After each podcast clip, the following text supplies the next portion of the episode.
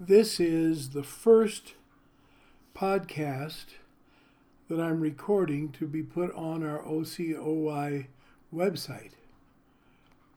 It seemed that it would be very logical to begin with God, since after all, it says in the Bible, I am Alpha and Omega, the beginning and the end.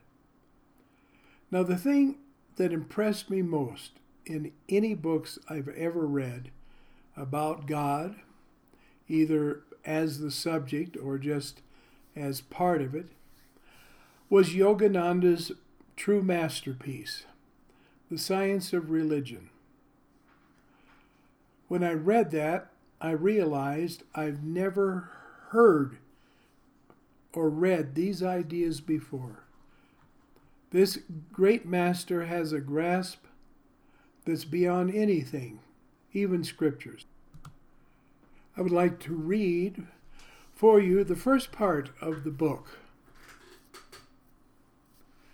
This book seeks to present that aspect of the idea of the Godhead which has a direct bearing on the motives and actions of every minute of our lives. Whatever conception we have of God, if it does not influence our daily conduct, if everyday life does not find an inspiration from it, and if it is not found universally necessary, then that conception is useless. If God is not conceived in such a way that we cannot do without Him in the satisfaction of a want, in our dealings with people, in earning money, in reading a book, in passing an examination, in the doing of the most trifling or the highest duties, then it is plain that we have not felt any connection between God and life. What we conceive of God should be of daily, nay, hourly guidance to us.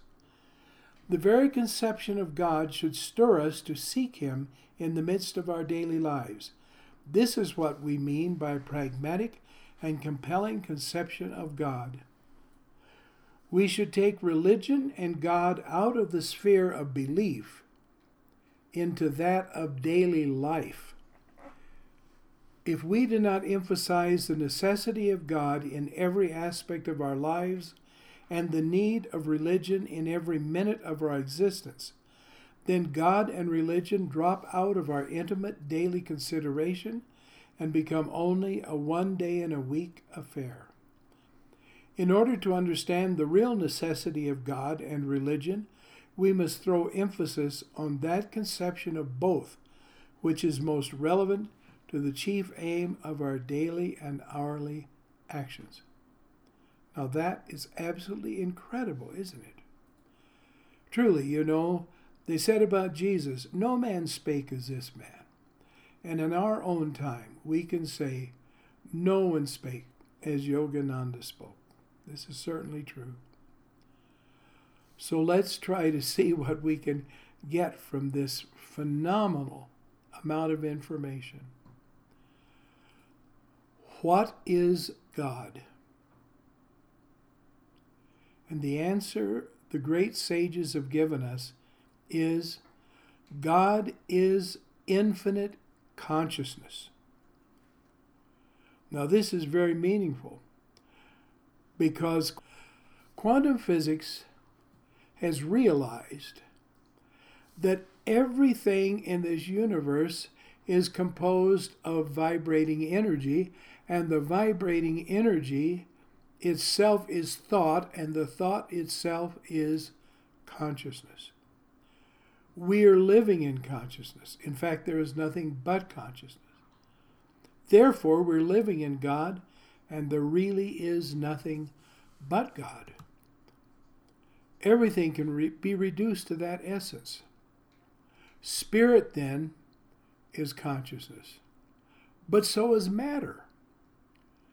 God is everything and the very basis of our existence, the root of our being and therefore not only relevant to every one of us, but the only thing that is really relevant. The universe is the face of God. Our life itself is God. God is our life. We exist within God, this divine unity, yet distinct from God. Krishna gives us the right perspective. In the second chapter of the Bhagavad Gita, in the 12th verse, where he says to Arjuna, There was never a time when I did not exist, nor you, nor any of these kings, nor is there any future in which we shall cease to be. This is very important because there's often the idea that when perfection is attained, the dewdrop slips in the sea and that's the end of it. That eventually it's just God, and any momentary appearance of a personality of an individual is just that only a momentary appearance. Krishna states very clearly that he, God, of course, has always existed, but the individual souls, the jivas, have also always existed and existed as themselves. Their forms, that is, their vibrating consciousness, can evolve and change and go from bondage to liberation. But that is not going out of existence. That's like saying that when an artist completes a work, that it, is, it ceases to exist. There would be an absurdity. But a lot of modern mistaken non dual philosophy is absurdity.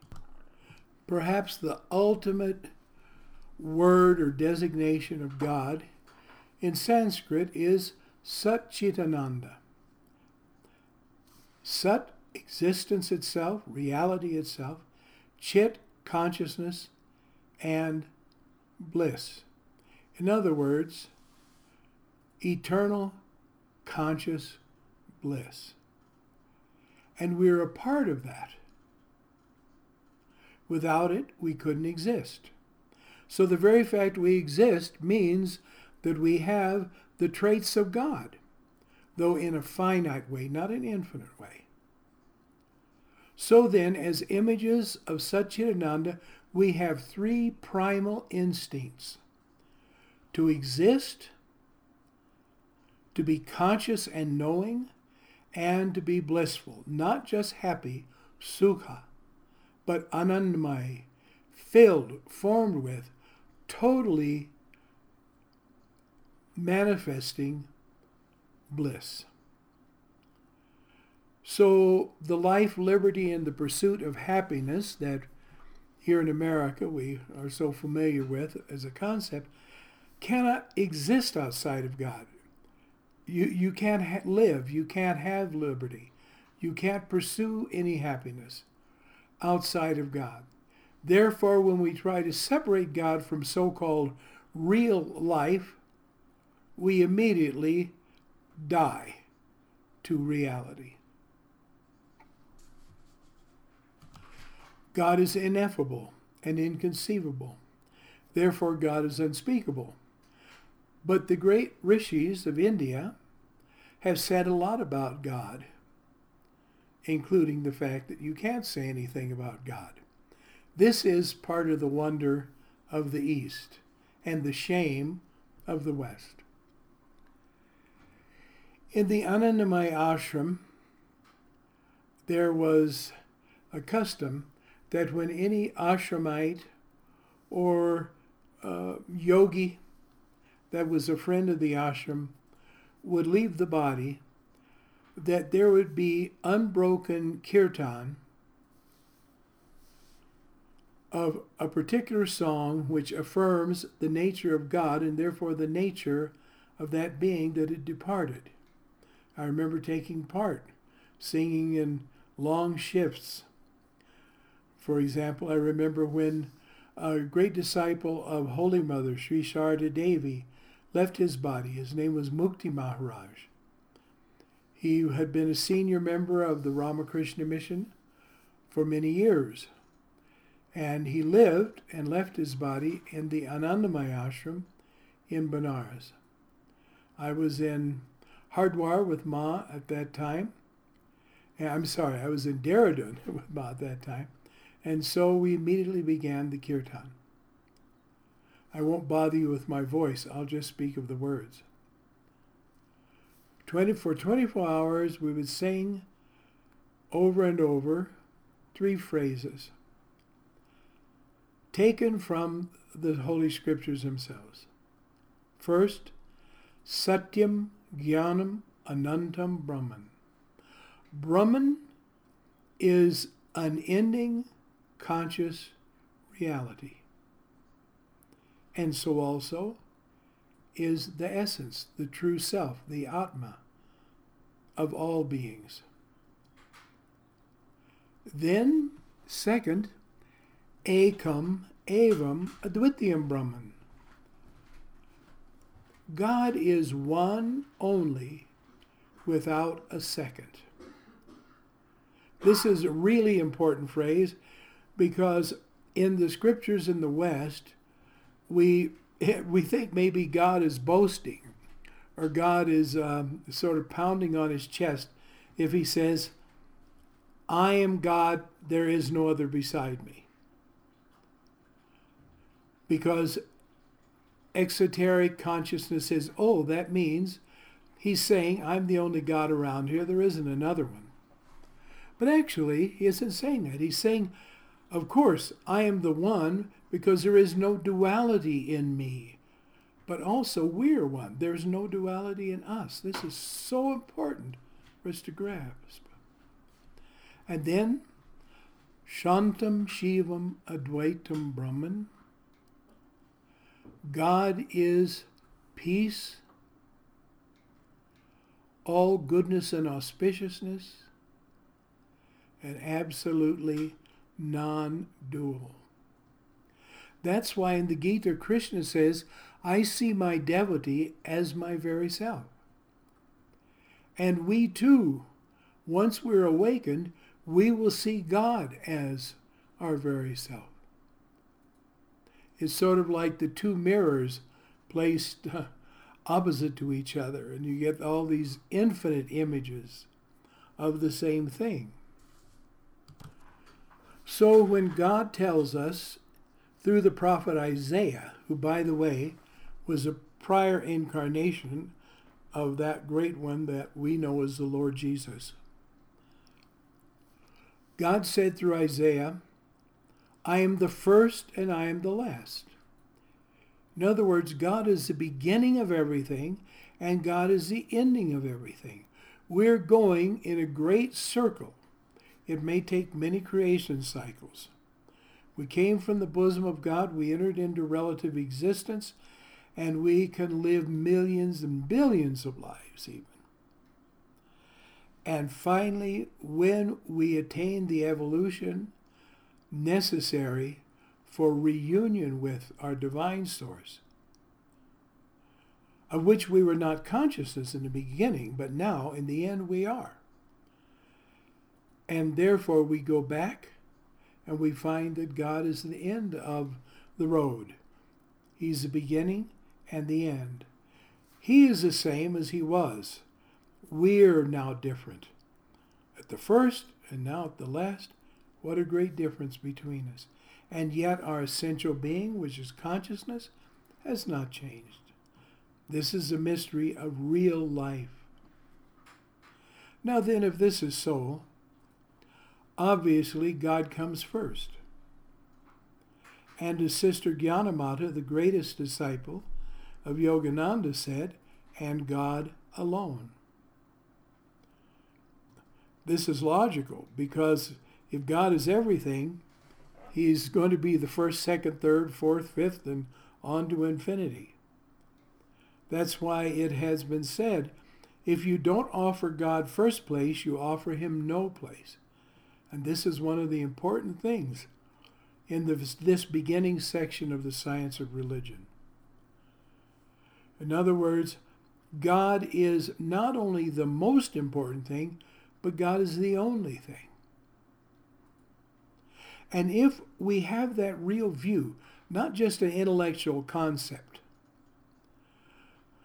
but if we begin to really grasp this truth, which can only be grasped by a purified and expanded consciousness, then naturally we will start to become like God. Children want to be like their mother, they want to be like their father. Then, once we get a little older, we want to be like people that seem important to us, whether they're baseball players or, or movie stars or, or great philosophers. And our very admiration and our very concentration on them makes us start to absorb some of their qualities.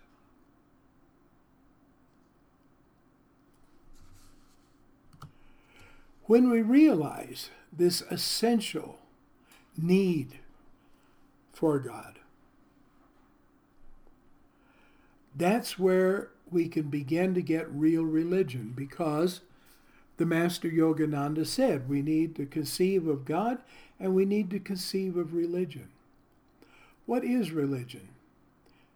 It comes from the Latin word religere, which means to bind back, to return and fix and establish something in its origin. Now, religion is mostly a collection of a popular religion, that is, of mythologies and interpretations, most of which are superstitions. Real religion has to bring us to God and place us back into the bosom of the infinite. Now, that being so, we should be able to detect a grave, a gravely mistaken statement, which I have heard even yoga adepts say, namely, yoga is not a religion. The truth is, yoga is the only religion that exists. All the others are philosophies, they're speculations, they're ideas, they're stories, but they don't take us back to God.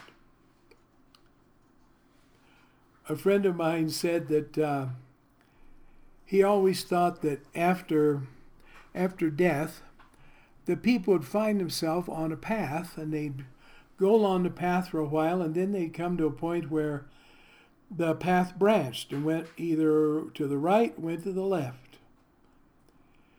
And that on the right side of the path and the left side, there were huge billboards. And one billboard would read, This way to God. And the other billboard would read, This way to a discussion about God, and that the vast majority of people would take the road to the discussion, and comparatively very few people to meeting God. This is just what yoga is all about. It isn't really to rejuvenate our wrinkles or to help us just feel peaceful and manage to fill the orders better if we're working at McDonald's, but to take us to infinity. The very view, the very experience which yoga is after, has been expressed very beautifully, interestingly enough, in the West by St. Patrick, the great evangelizer of Ireland, who wrote a poetic mystical formula called a lorica. A lorica means armor or breastplate. It's quite an amazing, uh, quite an amazing statement of spiritual consciousness, rather lengthy. But it ends with this, though I'm paraphrasing. But it's basically what he is saying God with me, God before me, God behind me, God in me, God beneath me, God above me, God on my right, God on my left, God when I lie down, God when I sit down, God in the heart of every man who thinks of me, God in the mouth of every man who speaks of me, God in the eye that sees me, God in the ear that hears me. Now, this is absolute non dualism, isn't it? It's pantheism that everything is God, God is everything. What a wonderful, wonderful goal. This is what yoga is all about. That's why the great masters have said despise the siddhis, despise all these powers.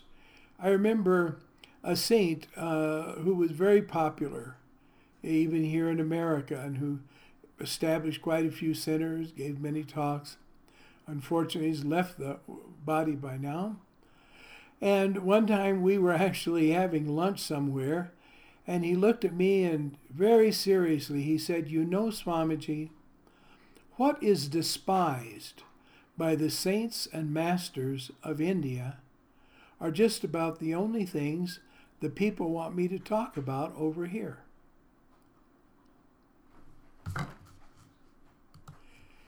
And he didn't say that to criticize, he was actually lamenting it because he loved people and he was so sorry that they were willing to take a handful of husks in place of the real food of life, in place of God. But here we see St. Patrick is saying, Everybody I meet is God. Everything I'm going to see is God. I'm with and in God, which means we should always feel at peace and feel confident and not worry. Can I make it? Can I do it? I remember before I first became a yogi, I thought, oh, I know I will be a dud. I won't be able to do all those things. I won't be able to do these different practices. I'm not going to have any of these experiences, etc., etc. But what I didn't realize was yoga was real. And if you hit your uh, toe against a stone, you feel it, you find it's real. And so was yoga, though it was a blessed, pain erasing reality. So, this is it. We have to have an understanding of God and an understanding of religion, which means, as Krishna said to Arjuna, therefore, Arjuna, become a yogi. There it is in the sixth chapter, the 46th verse of the Gita. That's the essence. The truth is, if you lost everything but that, that would still make it the most important book in the world, virtually. Therefore, become a yogi. And I knew a great yogi who had managed to truly enter into and express his own divinity. And that was Swami Shivananda of Rishikesh. And so let's think, let's look at what he said in a poem he wrote called Only God I Saw.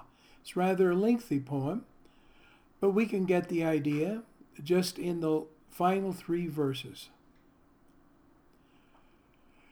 When I surveyed from Ananda Kutir, Rishikesh, by the side of the Tehri Hills, only God I saw.